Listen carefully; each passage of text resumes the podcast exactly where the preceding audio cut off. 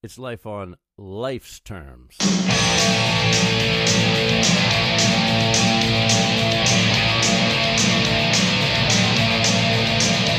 Why don't you turn around and look at me?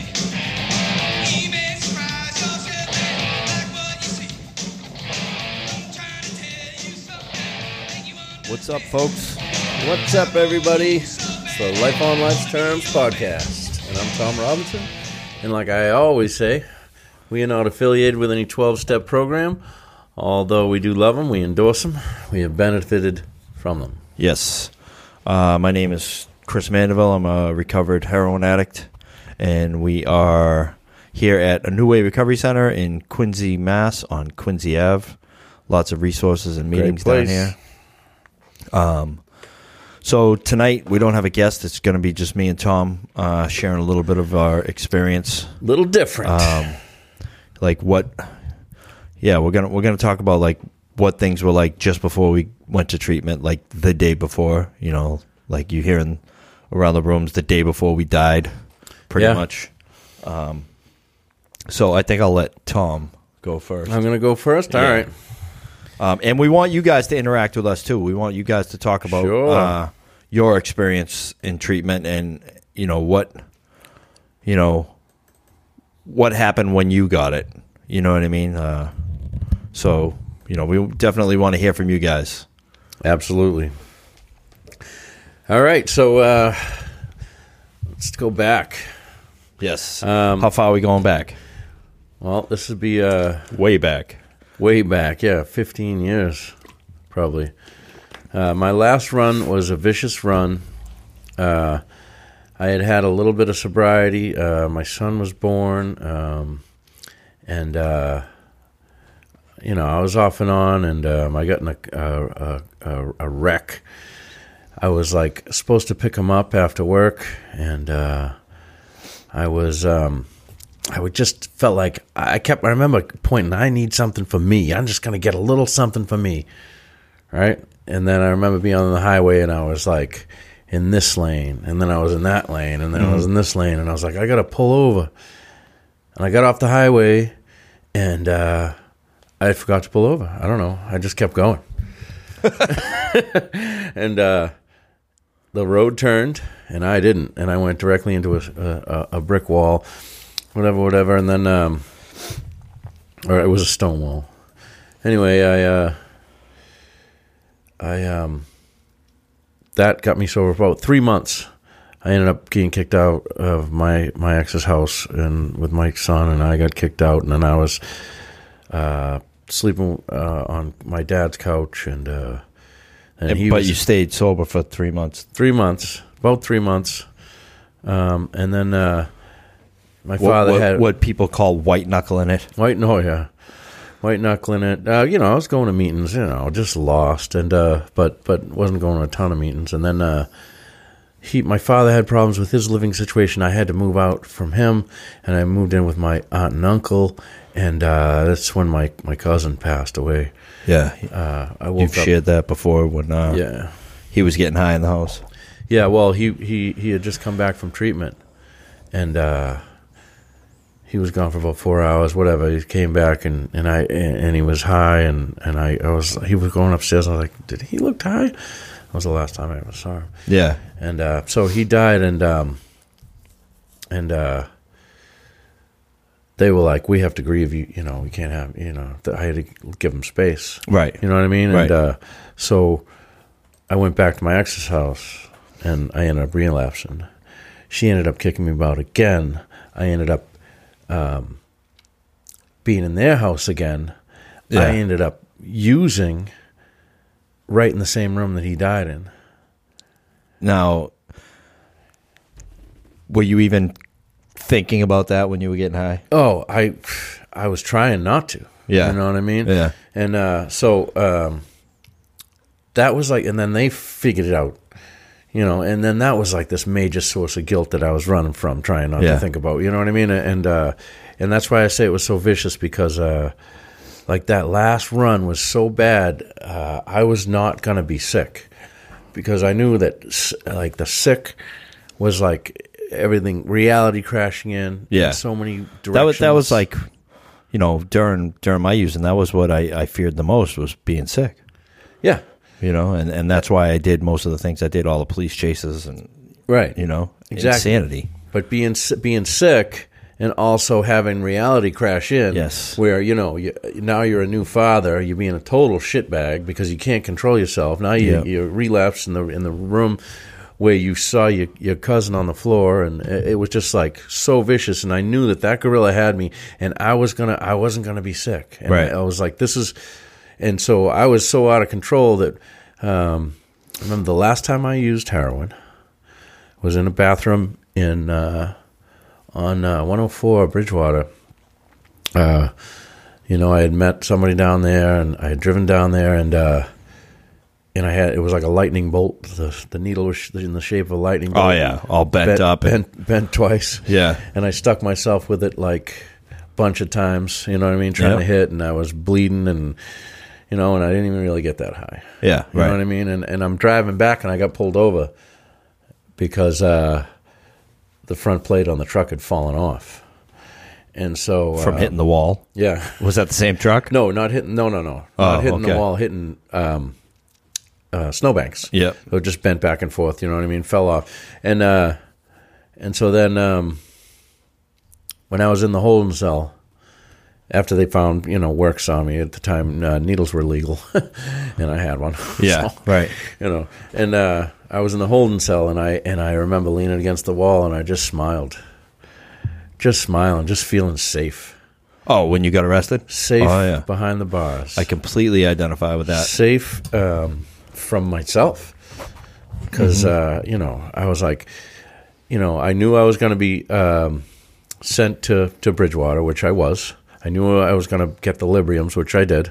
You know what I mean? Um, and that was something else too. I almost seen somebody die the first night I was there. Um, I stopped it from happening. Like he, this big dude almost killed this other dude. Beat the Oh, really? crap out of A his fight.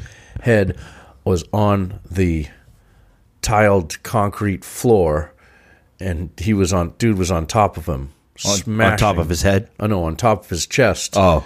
with his one hand holding his head against the floor his other hand Just pummeling him. and the blood was it was just bad and i got up and i stopped it and uh, i got back into bed and everything and like the dude gets up and he's like oh uh, and then like five minutes later he goes uh, somewhere and five minutes later all the lights come on you know what i mean Yeah. the cops come the fucking Ninja Turtles come in. yeah.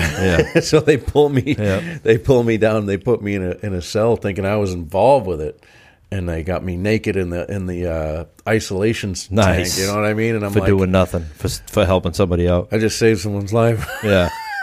anyway, so while I was in there, see this, had, I had gone through um, treatment already with you Yes. in yes. turn, Turnabout Project Turnabout. Um, in when it was in Hingham, That was. and, uh, I, I got there in 2001, December. You might have came like right after yeah, yeah, probably. January or so. Yeah, yeah, we were in the same. We were the same. Yeah. Yeah, and and uh, it didn't stick. But when I got this time, You were there was- for a while though. I was there for six months. Yeah, because you. Uh, I know you earned a 24 hour, right? Or was Uh, it an eight hour pass? I was 24, Yeah. and I was by myself, and uh, and I and I decided that it just wasn't me. I couldn't go through with it because I didn't identify as that person Yeah. who could be sober. This isn't me. I remember saying that to myself. This isn't me, and I made the call. Yeah. and I got high. Yeah. Um, huge mistake and cost me three years of of wasting time. Right. You know, but anyway, so this time I knew what I had where I had to go because I knew that that was the treatment that I needed. So when I wrote that letter, I wrote a letter right away Oh, to Dan. to Dan Dan Bowen, who we've had on the show, uh, guest number one on our podcast. Uh, if you go to the um, the audio podcast, you know, on the site or or, or on iTunes, uh, it's guest number one. Um, I wrote a letter to him, and you know, in my mind, I was basically on my knees begging to come back, Right. to the treatment Yep. and uh, and um, but when I got back, and I did, I, I did the thirty days. I did a lot of uh, sheet therapy, whenever I was. Yeah. You know what I mean? Whenever I Now, were you completely detoxed when you got there? No, no. I was in uh, what they, the Delta. Delta's the detox portion of Yeah. it for a couple of weeks or whatever. They were feeding me the Libriums. I mean, they don't really work that good, but at least they kind of Yeah. put you out of it enough to that. You know, I mean, you're still hitting the bathroom every five minutes, and you know, Yeah, yeah. and the nausea and everything. But um, you know, you're sitting there trying to eat, and food's dribbling out of your mouth. It's it's uh, it's not very dignified. Yeah. let's be honest. No, it's it's horrible. It's no way to live. And uh, anyway, so so uh, then I went. You know, they had little a little. Uh, I don't know if you. I guess you call it a recovery class or something every day that you'd go to. Oh yeah, You know? I remember talking. Uh, one of the guys would, would talk about you saying you could uh, sprinkle sugar on a turd, but it doesn't make it a cruller. Or some guy, because I, ended up there as well, and I didn't learn much of anything in it's any of it's those prison. classes. Yeah, It's prison. yeah, And uh, yeah, so also a side note, while I was in that jail, locked behind bars or, or behind the fences, anyway, um, my ex was like, I called her up. My she had my kid. She's like, she's like, I just want you to know that we're we're through. Um, and I want to, and I want you. I wanted you to know that because I'll be with someone else this weekend. Hangs up on me, nice. and then when you're in jail, Yeah, right. don't feel gotta love, gotta good. love that. But you know what? I mean, hey, I, I deserved her anger, right? I mean, whatever. Yeah, you know, fair to say, It like is what the- all is. the shit that you were, all the problems you were causing. You know what I mean? Yeah, man. So, uh, anyway, so fast forward 30 days when I, I got out of there and uh, I went right to, from there, I was driven directly to uh, Project Turnabout in Hingham. Yep. I got in there. I was, uh, you know, you, you get in there and you and you and you do your intake and you and you uh, your shower. They could bring you upstairs to, to shower you. They watch you shower Yep. and they go Strip through search, and They go through your clothes. Yeah. Yep. And so that happened, and uh, and um, I settled in, and uh, it was very different. You know, I mean, it was the same in a lot of ways, but there was some yelling afterwards. Um, and and uh, the biggest thing that happened was there was the first room you're in. The way it works is uh, you have everybody in the first room is that you're in. There's a lot of people in it. It's a, it's just a small room, but there's like three bunk beds, six guys Yeah. Yeah. in there, and they called that. Ha- I was in Have Hope. Yep. That was They- my first room too. Half hope. so every room has a name. And as you progress in treatment, you, there's less guys, and you get four guys, and you get two guys. Yep. Yep. know? And there was one single. There's one signal for Dan Finer. Yes. who was there for like a year and a half. Yep. But uh, Dan Finer and his farts. oh man, he was on some crazy diet and like people didn't even want to do wake ups because it smelled so horrible in his room. Yeah, man. And then, um, so the first night, the first thing that happened, which I've talked about several times in the podcast, is, um, you know, I'm just feeling a wreck in a shell of myself. You know what I mean? I'm feel, I'm emotional. I'm like a raw nerve. Um, I'm just hoping that I can never go back to the way I was. And um, this dude, um, Mike, my roommate Mike, who uh, was and is a friend. Uh, I haven't seen him in a while, but I love him like a brother. And uh, he um, he's on his knees praying as we're going to sleep.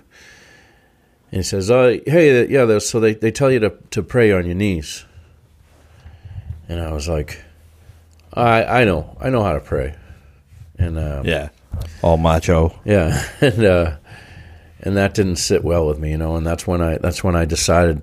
The next night, I prayed on my knees. I I was I was it, reflecting on it as he's on his knees. I'm there, and I'm saying, "How'd my way work? This Yep. is what? Who the hell am I to say that I know? Exactly. You know what I mean? And that little bit of willingness, that crack in the door of uh, what I was had built up for defense mechanisms my whole life, um, was a huge turning point. Now, that was not the end of the night, though, because when I, I you know, I, I forget the the new guys get off floor at a certain time. The senior residents get off floor an hour later or whatever. Yeah, right. So when it was time for the senior residents to get off floor, the door of my cell, uh, my cell, the door of the room gets kicked open. All right, all these guys cu- crowd in, and they push the the the guy abo- above me. They push him right off his bunk onto the floor, mattress and all, and they start yelling at him. They start giving him all kinds of shit. and it wasn't like that the first It time. wasn't like that the first time. And I mean, you know, some scary motherfuckers too. I mean, uh, one of this dude, this huge motherfucker, had to be, you know, some kind of mob leg breaker dude. Yeah. And he's screaming at this guy and telling him, calling him, telling him he's he's all full of shit and he's faking it and he's he's gonna get high tomorrow as soon as he's out of here and we're gonna run you out of the house. You don't mean you don't need to be here. You should go back to jail and all this stuff. Wow. And I was like, oh my god, this ain't turnabout that I know. Right. Right. Okay, so so then you know that was that, and then like I had I had a hard time adjusting to the people who were there. It took me a while. Yeah. I was like everybody. Every I was on everybody's radar because I had been there before. Right. And they, they wanted to break me. They were trying to break me down. They were trying to make sure that they knew that I knew they ran the house and all this stuff. And and like knowing you, you're not a confrontational person. Not either. at all. I was So- like, I was, you know, I was freaked out, but but it was good. Then uh, somebody, because like this one dude was like, I can see the look in your face when somebody's giving you, somebody's dressing you down, yelling at you about this and that, because they they wanted to make sure that I knew that that I wasn't going to just sail through the house again. Yeah, and I right. think that was Dan's plan. Dan probably said to him, "Look, he's he sailed through the house with no problems last time. This and that. We need to, Yeah. You know, he needs he needs to uh, have a different experience. Whatever. I'm just assuming, but um, it was difficult, and this was another break for me in my in my armor. Was the guy? The dude says. Um, one of this one guy said, "I can see it when you when when someone's someone's yelling at you. You can see the smug look on your face." And I was like, "Wow, really? I didn't know I had a smug look on my face." Yeah. so uh, you know, when you're in that raw state, because p- people are yelling at you, they're criticizing you, they're, they're bring, calling you out on everything and whatever, you start to. I started to look inward, you know, and I started to look at myself a little bit more, like, well, you know, you know, I start, you know, because you have these defense mechanisms that pop up Yeah. they start popping up and they're like uh, oh they don't know me they don't know what i've been through they don't know what i what i've done they you know um, you start trying to diminish them and build yourself up and it's and it's fake. Right. you can't it's hard to stand there in the light of criticism from someone else um, and look at it. And and it's a skill to be able to say okay they might have a point here they might not have a point there. You know um, i i these are the things I need to throw away. These are the things that aren't serving me. These are the things that aren't that are keeping me getting high. Yeah. You know, so that was a big, huge process in the beginning, and I and I was on my knees praying every night too. And that was in the beginning of treatment. Was really big. And then uh, you know I had a different counselor. I didn't have Dan. I had a guy named Jim, and uh, Jim was fantastic. Was that the older guy with the beard and the glasses? Yes, exactly. Yeah. He was he was really good um, for me, and uh, you know I got out a lot of stuff with him um, to the point, and then a good friend of mine who was also in the house with me, um, uh, he had him too. And we both worked through a lot, you know, both of us separately worked through a ton of issues with him Yeah. and uh, like the last the last month or last few sessions we had with him, we were playing cribbage. he, Oh, yeah, on counseling time, Oh, nice. so it was pretty good. But um, yeah, so then uh, as you become, um, I was on kitchen crew again. So you know, Yeah. you- kitchen crew keeps you constantly busy. You're just working, working, working, working, working Yeah, all you the get time. fucking working. three meals a day for 28 guys. yeah all those all that stuff and uh um it it was it was difficult you know because you you, you got to be awake uh, earlier, and, Mm-hmm. and you got to have a schedule, and you need to have your room clean and made, bed made, and uh, you have to get your, you know, you have all this paperwork you're doing at the same time. Yes. you have to do all your personal issue. Yep. uh, is another um, piece of paperwork that you had to do that is assigned to you each month or each phase movement Yeah. period, whatever it is, uh, by your counselor, and uh, you have to work on that and get that done, and um, and so phase movement is a is a big thing where uh, everybody votes on you whether you have to come you have to go up in phase or not. So it means if everybody votes no, staff's votes, but they their votes count as six votes. So it's still possible that even if staff votes yes, you don't go up anyway Right. because the rest of the community votes no. Yes. Which is intense because like the, you're all addicts, you know what I mean? Right. And so, uh, so someone got a resentment against you, they could just be like, "Fuck him." right, Yeah, right, I'm not but- voting him up. but and then they rally the troops. Right, Like, that's "Listen, right. Yo, remember when he said this? Yeah, You that's know, right. You know, it gets intense. And so uh, I remember there was one phase movement where um, I was supposed to go up. It was really important to me. Whatever was going on, you know, job Yeah. search, what you know, whatever you're thinking about at the time, it gets really important to you. These phase movements. Yes, and I do. was like, I really need, I really want to go up. I really want to be able to go on pass or whatever it was, right?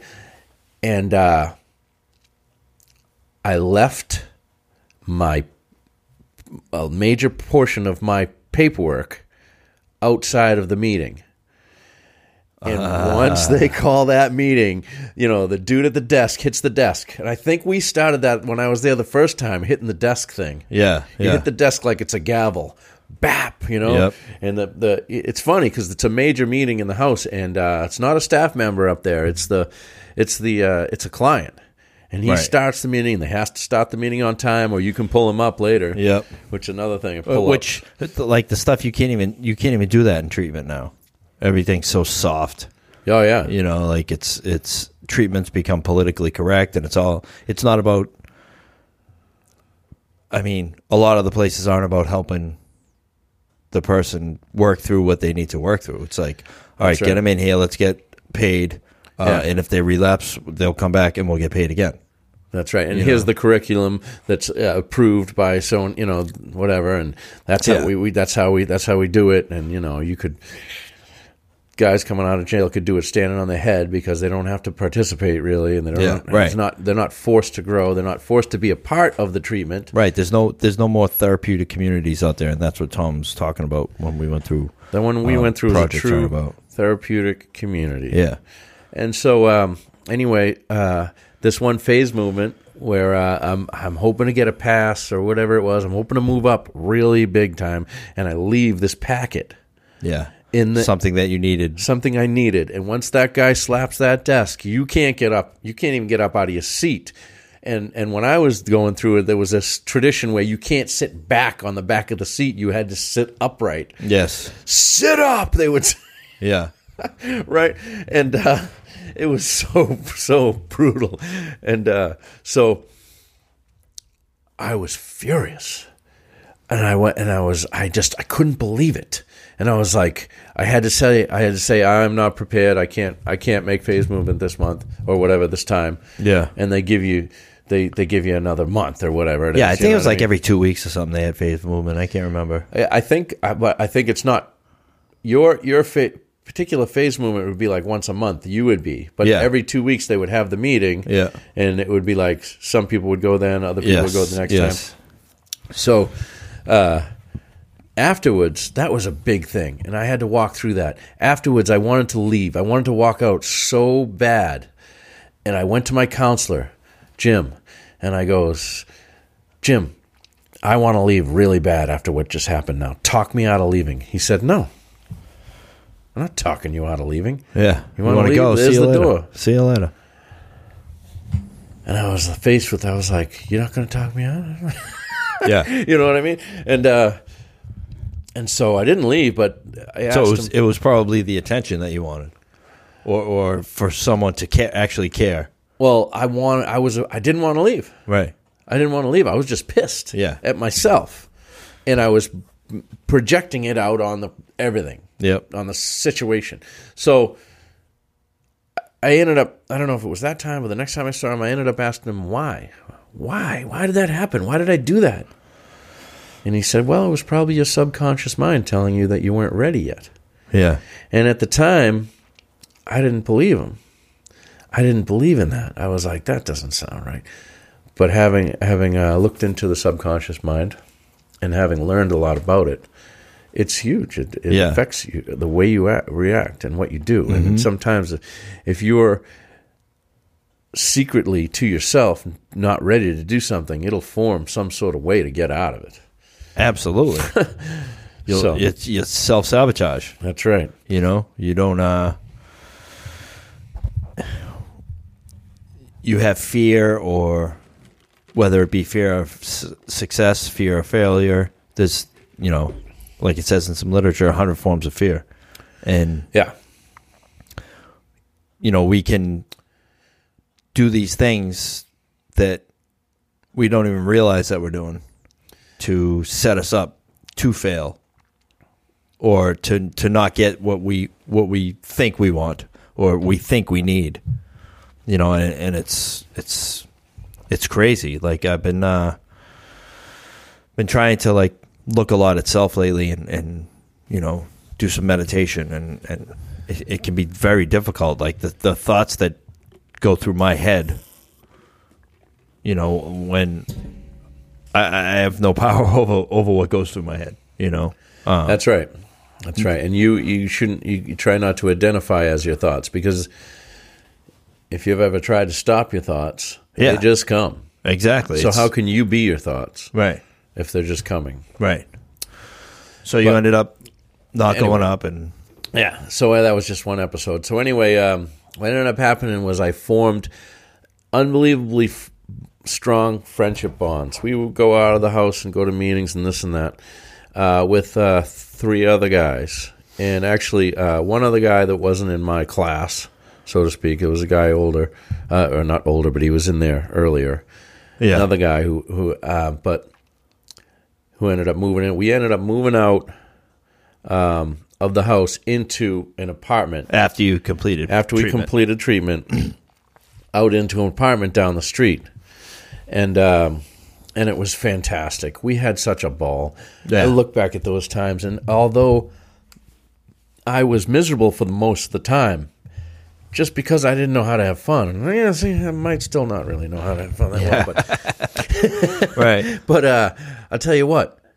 Um, I was I was saying I would be miserable and I would walk through life miserable if I had to trudge every single step of the way doing the next right thing and being miserable about it. I would still do it and not use. And that's Yeah. how strong my conviction was. But uh, those guys, those three, four guys, um, showed me how to have a good time. Yeah. And we had a fucking ball. I'm telling you. We used to go to meetings all together. We used to roll together. We'd go to meetings. We'd, we'd uh, people would come back to our apartment. There was a door in between that we had two two bedrooms. So There was a door in between, and the landlord. We asked the landlord to, br- if we could break it down. It's like one side was a wall, one side was a door. We knew it was could be open. He's like, no, absolutely not. We opened that fucker up yeah right right? So we we would pull everybody from the meetings back and have um, Texas Hold'em tournaments, and uh, Yeah. everybody, you know, that was back in the, everybody was drinking Red Bull like it was, you know, going out of yeah style. so what when was that Um, that was uh, let's see, two thousand and I got sober two thousand and five, two thousand. yeah so it's probably like 2006 something like that. I got 14 years. Uh, yeah, whatever. 2006, something like that. We were having an absolute ball. Uh, I mean, we went uh, out west, uh, rented a, a big Escalade, uh, went down the California coast, and you know, we just had a fantastic time. Yeah. you know what I mean. And uh, and um, I I really look back on those memories so fondly. You know, and uh, I got a group. I had a group in the house when I was in treatment. You know, Quincy Monday Night was my group. I got. Yeah. a sponsor. He um, Joey, and uh, I love him. I I don't see him anymore. Uh, I still love him to death, and uh, and um, you know, I did the AA thing, and uh, it, and it, it worked magic. You know Yeah. I mean, it's it's a beautiful, beautiful program. It uh, it absolutely saved my life out of when I came out of treatment. Um, I was still connected in the house to the house too, and I would come back every day to the house, and I worked there overnights Yeah. once a week. I would I would work overnights. Um, it was it was just fantastic, and uh, and I look back at it very very fondly. Um, you know, and what I ended up doing was I I still hit a ton of meetings. I ended up moving back in with my ex, and you know, uh, raising my son, and uh, and it was really really good. It was, but I ended up trying to start a business, and um, I, I was working all these crazy hours Yeah. all that stuff, whatever. But uh, you know, it it uh, it was a beautiful thing, and um, you know, I, I wholeheartedly agree with the uh, the way I was, um, the way treatment was for for us, and I, I believe that. Um, that we needed a house like that. We needed a house to participate in, or I needed a house to participate in. I needed a house that was completely 100% free of any controlled substances. Yeah. Uh, I didn't need to see somebody nodding off on the couch when I'm sitting in a meeting trying to get, trying to be sober because if Yeah. I saw that, that still looks good to me. Exactly. If I see somebody nodding off, I'm my mouth starts watering. I want drugs. And and the the place that we went through, like you were supposed to call that person out. exactly. You know what I mean? Like it was He's high. Test him. it was it was a hun- complete abstinence is is what it was. you Exactly, know? and- Uh, there were people on medication, um, and it was given to them as prescribed, Right. but it wasn't like medically assisted treatment or anything like that. So Right, which there may be a place for that, but I think there's a place also for the lack of that, the absence of that. Yeah, yeah. There- don't tell me that there can only be that. That's the problem. And Right. I don't. I have a problem with it. I don't like it. It. it it should be that there are treatment centers where that is excluded because there are addicts like myself who need abstinence and need to be brought through the way the way yeah, we were. Yeah, exactly.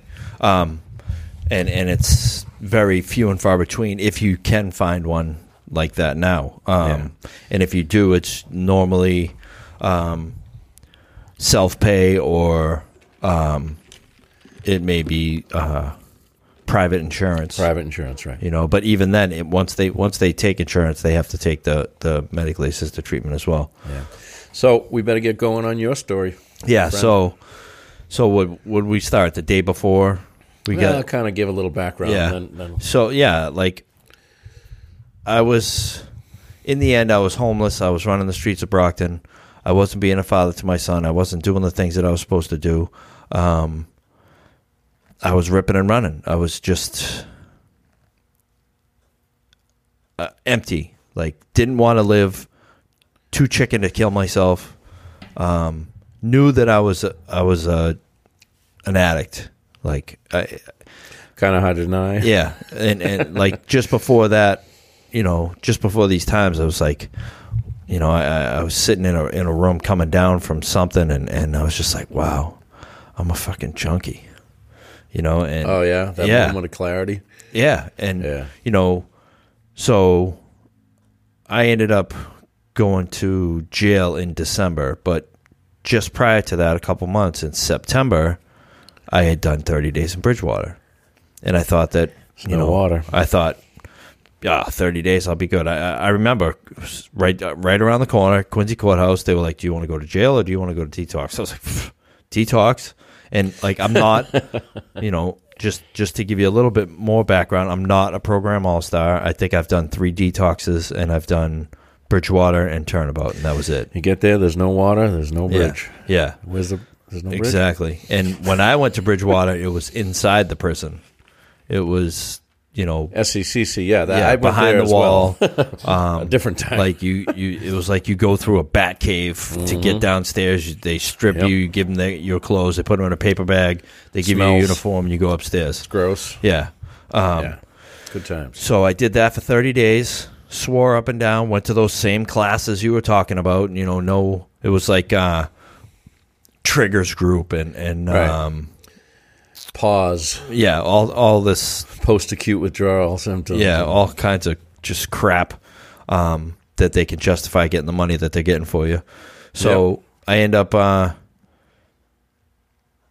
you know, I was there for 30 days, and I swore up and down I wasn't going to do what I was uh, what I was doing before, and I Wait a got minute, out. there might be some good stuff there. yeah, Who knows? I mean, I don't really yeah, remember for it that much. for certain individuals Right. that you know maybe they're Maybe that's what they needed to hear. Yes, exactly. Maybe that's what they needed to hear. Maybe they were just physically addicted and, and, and that was it. You know, they had caught a physical addiction and they, you know, once finding that once they find that they can break it, they can be okay. That's not me. My body like craves what I was doing and I, and I want more and, and you know, like I can't trust my mind. It's it fucks with me all the time.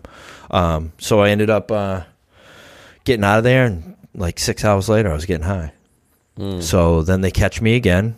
Uh, I'm in a, a police chase. It was the day after Christmas, um, December 26th. I was in my motorhome, which was an 87 stolen Blazer. And uh, I, you know, I, I just had those feelings that I didn't want to sit with anymore, which is, you know, most of the reason why I used in the first place. Um, I didn't like feeling the feelings. So Yeah. I, I go, you know, I go Yep. to jail. Um, I get I get locked up. Um, assuming it's a long weekend because it was Christmas. Uh, they send me, they ship me over to Plymouth. Uh, I get there and I have a really low inmate number, and I'm like, what the fuck? Well, I had remembered that I had gone there right after it opened for one night. So once I was in there, they gave me another inmate, the same inmate number, because I had been there Oh. before. And you know, there was a lot of people that were like, "Yo, how'd you get such a low? This is your first time here, and how'd you get such a low number?" I'm like, "Uh, I don't know." They But- take a retinal scan. Yeah, no, Yeah, no, they did So- when, I, when I was there. really. Yeah. So I end up going there, and they send me to court. I I, I kicked down a new man. It was horrible. Um, What up, B? it was Down a new man for yeah, a it minute. was, it was just just disgusting. um, you know, and you know, I started my journey. I worked. I worked in the kitchen. I worked in laundry. Um, I, I was in the drug unit, uh, and you know they were they were trying something. There was one unit left with single cells in in Plymouth House Correction, and so they put the drug unit in there, and like I'm grateful for that because you know I was able to be okay with getting on my knees and not have to worry about my cellmate because I knew I needed something. Oh, yeah? I knew I needed something. I I didn't know anything about Alcoholics Anonymous. I didn't know anything about NACA. Nothing. I knew nothing about recovery whatsoever. That's a blessing, huh? Yeah. Um, who knows? You maybe that was a that was a straight God shot because like Yeah. you were able to just be do you and Yep. not have to listen to war stories, glorify, think Yep. about but it. but the thing that sucked was I was a worker. Program hours were seven to three. I was a worker from six thirty to two thirty. Hmm. So Monday through Friday. So I would come back from the from my job and I would be able to take a shower. So I think I had one one or two days off during the whole time. The whole I think it was three months that they had the, the was the drug program. I think I had two days off. All my other days were like Saturday and Sunday. So I ended up um, going to one meeting and watching one movie, and I got a certificate of completion for this program. Brilliant. And and then I That's, uh, that's, what that's what these certificates of completion. Yeah. are. I- I hear about- toilet paper. That's what they're good for. I hear about uh, Project Turnabout from this kid that um, I was locked up with. Um, he's he's doing a lot of time now. His his name was James Winquist. He ended up uh, murdering. Ah, he ended up murdering that's a couple of uh, homeless guys. Son of a gun. Yeah, he was the first kid in the med, Allegedly. No, med line. Um, he was actually in my room, Have Hope, when when I got there, along with Skip McDonough, my boy Oh, Skip. Skip. Um, he ended up being my big brother, and he told me he's like, "I'll be there when you get there." Yeah, because he left before the- me, and and like Last names. the day before I left, actually, it was like two days. I, I, I came on a parole. I didn't even know what parole was. I had no idea. But I had I had made a phone call to this treatment center, Project Turnabout, and they had told me that I needed to write a letter every week and, and show interest in the program. So I did that, and then I think I did a phone intake, and uh, so they I, I was granted a parole and they told me that I would be leaving on this day. So I'm like, all right, what the fuck do I do? I don't have anyone I could call. Um, there's no one in my life that would accept a collect phone call from me because I burnt every bridge that I had. Um, and Amazing. I end up uh, during the during this time, like like I said, I I knew I needed something. I had started going back to church while I was in jail, um, but I had also started attending AA. Um, as a friend of mine was my cellmate, who I I call my Ebby Thatcher because he brought the message of Alcoholics Anonymous to me. Um, No good. Yeah, his name was Christian McKean. He's he's no longer with us. He uh, he ended up dying. Um, Of this disease. yeah. Yeah. Um, That sucks. and you know he he was attending AA and and like I had never been to jail uh, other than the 30 days in Bridgewater but I knew you didn't really ask questions about what people were doing. You just minded your own fucking business. Um, Yeah. so I ended up you know cuz I knew him from Brockton I was like yo where are you going? And he told me he's like I'm going to meetings. So I started going to meetings. And uh, the first meeting I go to um, you know, and like I'm not a moron. Like you get two and a half days good time a month for signing up for AA. So I, just, you know, if I'm going to be here, I might as well try and make it as short as possible. So I ended up going to meetings, and um, the first one I go to willingly because I had been to a couple while I was in detox. Like you know, commitments come in, but you're you're so fucking meted up that like you don't even know what's going on Yeah. um, had no interest. And anytime I was in a detox, it wasn't to get clean, anyways. It was because I didn't have a hustle, I didn't have uh, money, or my guy got busted, or and they whatever. had great hoods Yeah. and cups. Yeah. Yeah. So um, I end up getting the gift of identification. I, I hear a woman sharing, and, and she she you know tells her story, and like we're we're completely different. The the story's different, but but the gift of identification that I got was I identified with her feelings and how she felt, and and waking up in the morning and saying I'm not going to do that again, and then a few hours later, here you are, like what the Here you are fuck? How the f- how did I get here again? Yeah. I I told myself I wasn't going to do this, so therein lies the powerlessness of this disease. Um, so I, long story short, I end up getting parole. I go to uh, I ask the pastor that is Up past who? at the church Oh. um, that comes in and does service on Sundays if he would give me a ride to Project Turnabout on my out date. No kidding. Yeah, And so he did? and he said absolutely. Wow. So and you robbed him? yeah, no. so they my parole date. They said, "All right, um, I'm sitting around. I had given all my stuff away. I kept very minimal stuff. You know what I mean? I, I had some socks, some state boxers. Um, I gave I gave away all my toiletries, my anything that that I had acquired and accumulated during the time I was there, and um, so they never call me. So I go to the I go up to the CO. I'm like, hey, I'm supposed to get out today. He's like, yeah. All right, hold on. So he makes a phone call. He's like, yeah, you're not going today. I'm like, so I'm like, all right. I give him my bunk away, everything. How awful is So that? so then the next day, he's like, yeah, they'll they'll do it tomorrow. Tomorrow, same thing happens. Oh my And god. everyone everyone in there is like, dude, why aren't you fucking freaking out? Like you're supposed to be out of here on your way to treatment. I'm like, what is freaking out gonna do?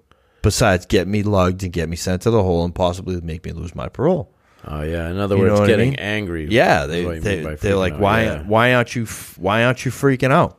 Too, but if you if no one's if no one's ever been there when you're in jail when you're locked up and you're ready to get out, Yeah. it's like the seconds are hours. You're just dying. You're hoping it's gonna happen. You Yeah. You're, you're kind of thinking that it ain't. But also, happen. I'm fucking scared to death because I've never been in treatment besides Bridgewater. Oh, yeah. I have no idea what's going to happen. So finally, they tell me that I'm leaving. Um, I talk to the pastor because you know this guy's expecting to give me a ride on this day, and now it's two days later, and I don't even know if he can still do it. I don't know how to get a hold of him. fucking, you know what I mean? Just a shit show, but everything worked out. And I remember I gave all my shit away. I, you know, said bye to the guys that I that I had uh, become friends with.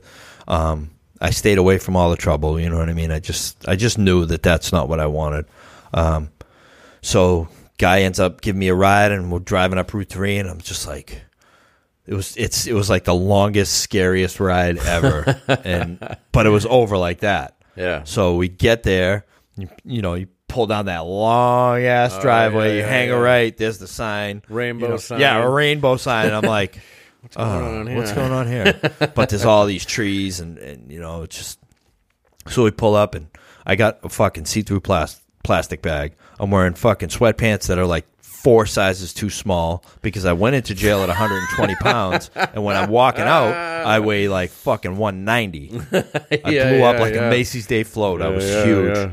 Um, so I end up. Uh, I'm getting ready to get out of the car, and he goes, um, he goes, son, do you mind if we say a prayer? And I'm like, "Psh, no, not at all. So he says a prayer, Mm. reaches in his pocket, gives me 20 bucks.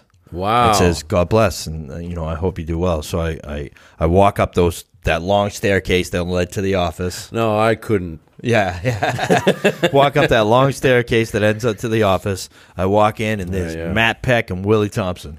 Oh yeah. And, uh, Easy with the last names. Yeah. so so we sign we sign everything up and uh f- they I got to go upstairs like like you had shared. I, I have to shower and they have to search me and search my clothes. I'm like I'm coming from jail. Yeah. What do, do you think that I smuggled something out from jail to here? Like, uh, just policy. So I, I, I, you know, I go upstairs. I do what they ask. They put me in Have Hope as well, and uh, I walked in, and I think it was a rules and regs meeting. Oh really? Yeah, I walked right into it. And, like I remember that metal door going from the office hallway into the lounge. Into the lounge. It yeah. was it was off a ship or something. No, that's that's that that was an admiral's quarters. It those was stores. That metal door was so, So that- heavy. it was like the heaviest door it's so that, that, I they ever. could they could lock it, and it could be like somebody trying to enemy trying to get in Yeah. to kill the admirals. So um, and and that's when my journey at Turnabout began. You know what I mean? And I I, I messed up on phase movement several times. Like if there was a rule to to to break or to to like blur the lines, I did it. Uh, I'm, I'm an addict. And I'm an alcoholic. No, no new relationships. Yeah, one of the that was one of the the day I got there was the that. fucking rules and regs meeting. So I I knew the rules. You knew the rules. and no new relationships. But also in in I had heard from the meetings that I was attending that don't get into a relationship after a year. So I did 10 months in jail, so I'm in the house for like 2 months. We we go out uh Joe Russell had an appointment. yeah, crazy. Um, he was a Joe. staff member. He worked there. Um, That wasn't his no, we were driving. name, but we were it's we were driving him home. Actually, me and me and uh, Freedom were driving him home. freedom. He's so uh, unfortunately, he died too. we said, um, he, and, but Steve had a uh, dentist appointment as well. It And was he his like, birthday hey. two days ago. Actually, I was he was on Was my it? Facebook. Yeah. So he says, uh, he was like, Happy, can you uh, can you clear breakfast? He's like, I got an appointment in like an hour and a half. It's kind of pointless to drive back to the house, come back out here, have my appointment, and then drive back again. And and he was like, Yeah, sure, no problem. So we go to this restaurant. Clear and breakfast. yeah. and it was like right after I think it was my 366th day sober. We go to this restaurant and you know, of course I see someone I'm like uh, you know what I mean? And and you know, I start a relationship, I paid for that relationship.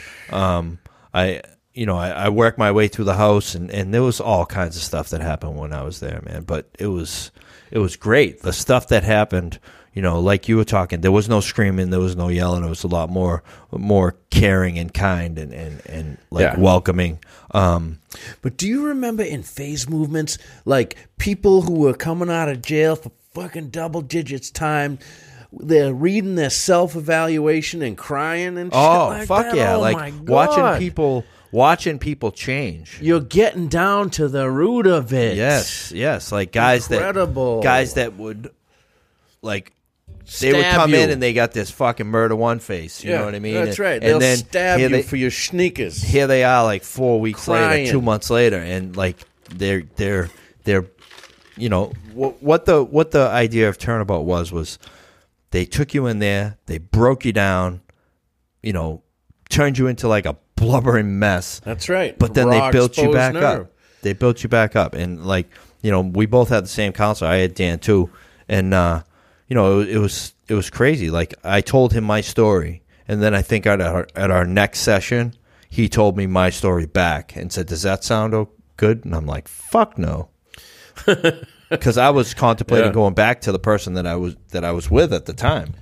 Right, you're running partner slash and, and he was like, uh uh He's like, you're writing a letter to her. And like, it took me like two weeks to write the letter. It took me two weeks to mail the letter. it's And- hard stuff. Yeah. ain't easy. And, and it's funny because she ended up getting into treatment and they were telling her the same thing. you know? you ain't so- going back to that Yeah. loser. But, uh, you know, I, I ended up, uh, like, I love that place, man. Going back there and, and plugging in and, and like what helping the heard. other I guys. love PT. Yeah, helping the other guys. I was, you know, anytime there was a problem, we could go back there. That's right. You know, back And- to and- the house. That's and then, right. but also we had to do um, Re-entry meeting. reentry meetings. Yeah, and I think you were you there when we we came up with the the model because like when when I was coming up to reentry, and there was already guys that were leaving the house. It was like whatever you just showed up if you wanted, and and Right. we had sat down Yep. and we were like no. You got to come for eight weeks, yeah, I think and I you have to do that. it in twelve Yeah. because people would be blow it off for a month and then come back and and, Yeah. and it's like so what have you been doing you That's know right. so it it it held you accountable you know Yep. like that whole entire model and that that treatment center did it held you accountable for your you action you can do whatever the fuck you want around here you can do whatever you want in recovery in sobriety in abstinence but there's going to be a consequence and are you willing to pay that consequence right. you know, you can conduct yourself however you want around here, but you know, it's it's better if you change the person that you brought in the door. And, and, gotta and there's change the there's in the processes. You know, there's there's so many different ways that you can do that. Um, you know, you for for myself, the twelve steps was the best. Um, but did that address everything? No, I I, I did outside counseling. Um, Yeah, I've this done not- I've done other There's religious no cookie things. cutter. There's no, no, cookie cutter. No, there's I don't- many nuts. We need all the wrenches we can get. Yeah, I don't know what what the magic formula for my recovery or my sobriety is. So I very rarely try to subtract anything from it. Right. If I do, I add to it.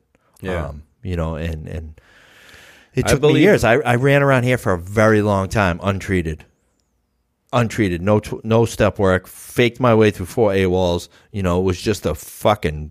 I was just self will You know, run riot. You say that, you say that, but I don't think that's 100% true because you also did a lot of work in Turnabout on yourself. Even before Right. Turnabout, you started your work Right, and and I had done things after turnabout. You know, I, with I had with counselors. yes Yeah. counselors. I had lived at Cursillo. Lived at Um, Cursillo, which was know, a beautiful yeah, experience. and- I lived and, at Cursillo myself like, there was- incredible uh, religious experience. Yeah, there was some some and and listen, there was at, at my Cursillo, there was no denying that God was involved in that The presence of God. Yes, there was no denying it. My the God. things that had happened had, you know, God or whatever you want to call him, a higher power, not set them up. Had man been involved, those events never would have taken place.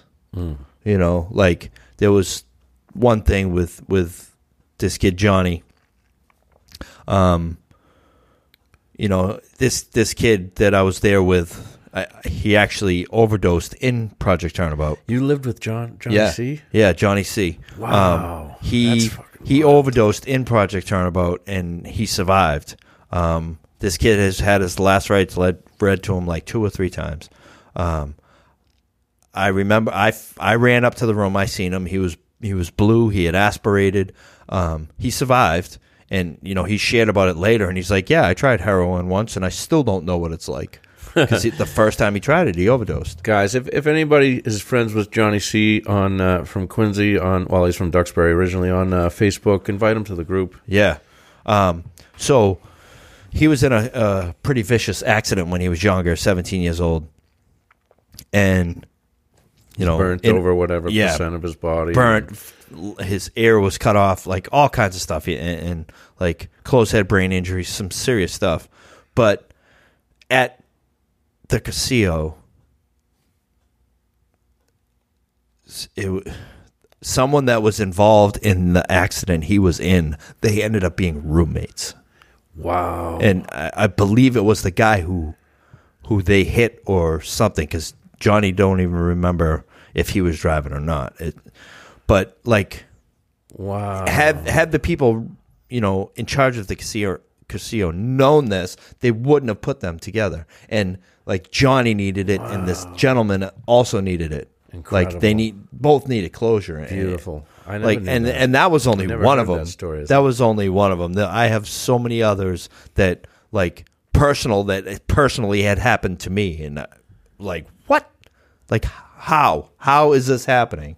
You So know, it's awesome. like you get, I get goosebumps talking about that stuff. You know, it, it was it's it's amazing. Like I'm grateful that I went through the type of treatment that I went through, and I'm saddened that it does no longer exist yeah. but um, you know it's because you know i think some people can take this disease and this addiction too lightly um, and not realize that to what depths you need to go to fight this and recover for from some this for some people for some people like me. yeah, and and you know it uh, it all it's all rooted and and based in trauma. Um, you know we we try and treat our trauma and and you know people hear the word trauma and they think very very bad. No, it doesn't have to be very bad. It could be like as simple as you know your dad said he was going to pick you up at one point and he didn't. You know, and or someone said something to you and, and, and it really, really hurt you at that moment um, Right. you know, or, or a promise wasn't kept, or something, you know. something you perceive as trauma or, or, or as trauma to you. Yes, exactly. It doesn't have to be, you know, like um, molestation or whatever, anything like that. It, it there's there's so many different levels and, and severities of trauma, but trauma is trauma. Right, and I and I believe that you can have a true alcoholic without trauma. I mean, Yeah, it's yeah. possible. Uh, Yes. you know, uh, and um, you know, uh, thinking back on the people we've had on the on the show, uh, Phil Phil didn't seem to have any trauma, Mm. um, and uh, he was a real alcoholic, no question. Right. Um, you know, uh, but but I think it, it's it's like ninety five percent of the cases yeah. Stem f- from trauma. Yes, absolutely. You know, myself included. yep. But You know, Yeah. so yeah, we didn't uh we didn't have a guest tonight. Um but we like to do these discussions every once in a while anyways. Um you know, I, I see a few people jumped on uh my buddy Pete, Josh, um, you know, and Fitzy. Um, you know, these are all people that I know and I like like Pete I I grew up with that kid. I know how he ran and like he's doing big things and you know, I'm really proud of him and, and what he's accomplished in his life. Um and that's the thing, like around here and in recovery, you can do anything you want to do. oh, All you got to do is take some action. That's right. All you have to do is take some action. so many options. You give Yes. up, give up one thing to gain everything. Yep. The You know? the possibilities around here are endless. Um, you know, if if you want to be a doctor, you can be a doctor. All you got to do is go to fucking eight years of medical school. you know what I mean? deal. If you're willing to do that, then you can do whatever you want. You know? Yeah, man, it's a beautiful thing. Yeah. So, um, like we, you know, like we said, we're we're at uh, lolterms.com. Please Please subscribe, subscribe. to our podcast, our audio podcast, especially. Um, Appreciate you guys We got so lots of people in the group, and and I love it. I think we're coming up on a thousand people, which is huge. Um, Yeah, you know, please uh, post to the group. Feel free to Yes. post to the group. Um, and and if any and if you ever want to watch these video podcasts, all you have to do is click on photos, and all the videos are in those photos. the group we're talking about is the Facebook group. Yes. It's Life on Um, Life's Terms podcast. Podcast is all capital. I noticed when I listen when I listen back to the audio, it's like we talk about the group, and it's Yeah. like, well, this is on iTunes. I'm listening, you know, as the- Yes. you know, Yes. It's, it's Facebook. We do a lot of um, a lot of viewers on on Facebook Live, Yeah. and we go live on YouTube, Yep. uh, which you know um, we haven't been in the last couple of weeks. I mean, Yeah. we could really use a behind the scenes tech guy if anybody wants to volunteer to help us out. We do Yeah. this for free and for fun, so Yeah. So Um, anyone that is willing to help, you know, shoot us a message or a text. Um, yeah, let Uh, us know because yeah. um, we could use the help. we're uh, we're trying here. We're trying to fight this uh, this epidemic and uh, save lives and do the best we can. Yep. We're just You know? a couple of blue collar construction dudes. So Yeah. um, any help in the uh, in that department. in that department, we appreciate. All right, everybody. Thanks a lot. All right. Peace. Appreciate you. Peace.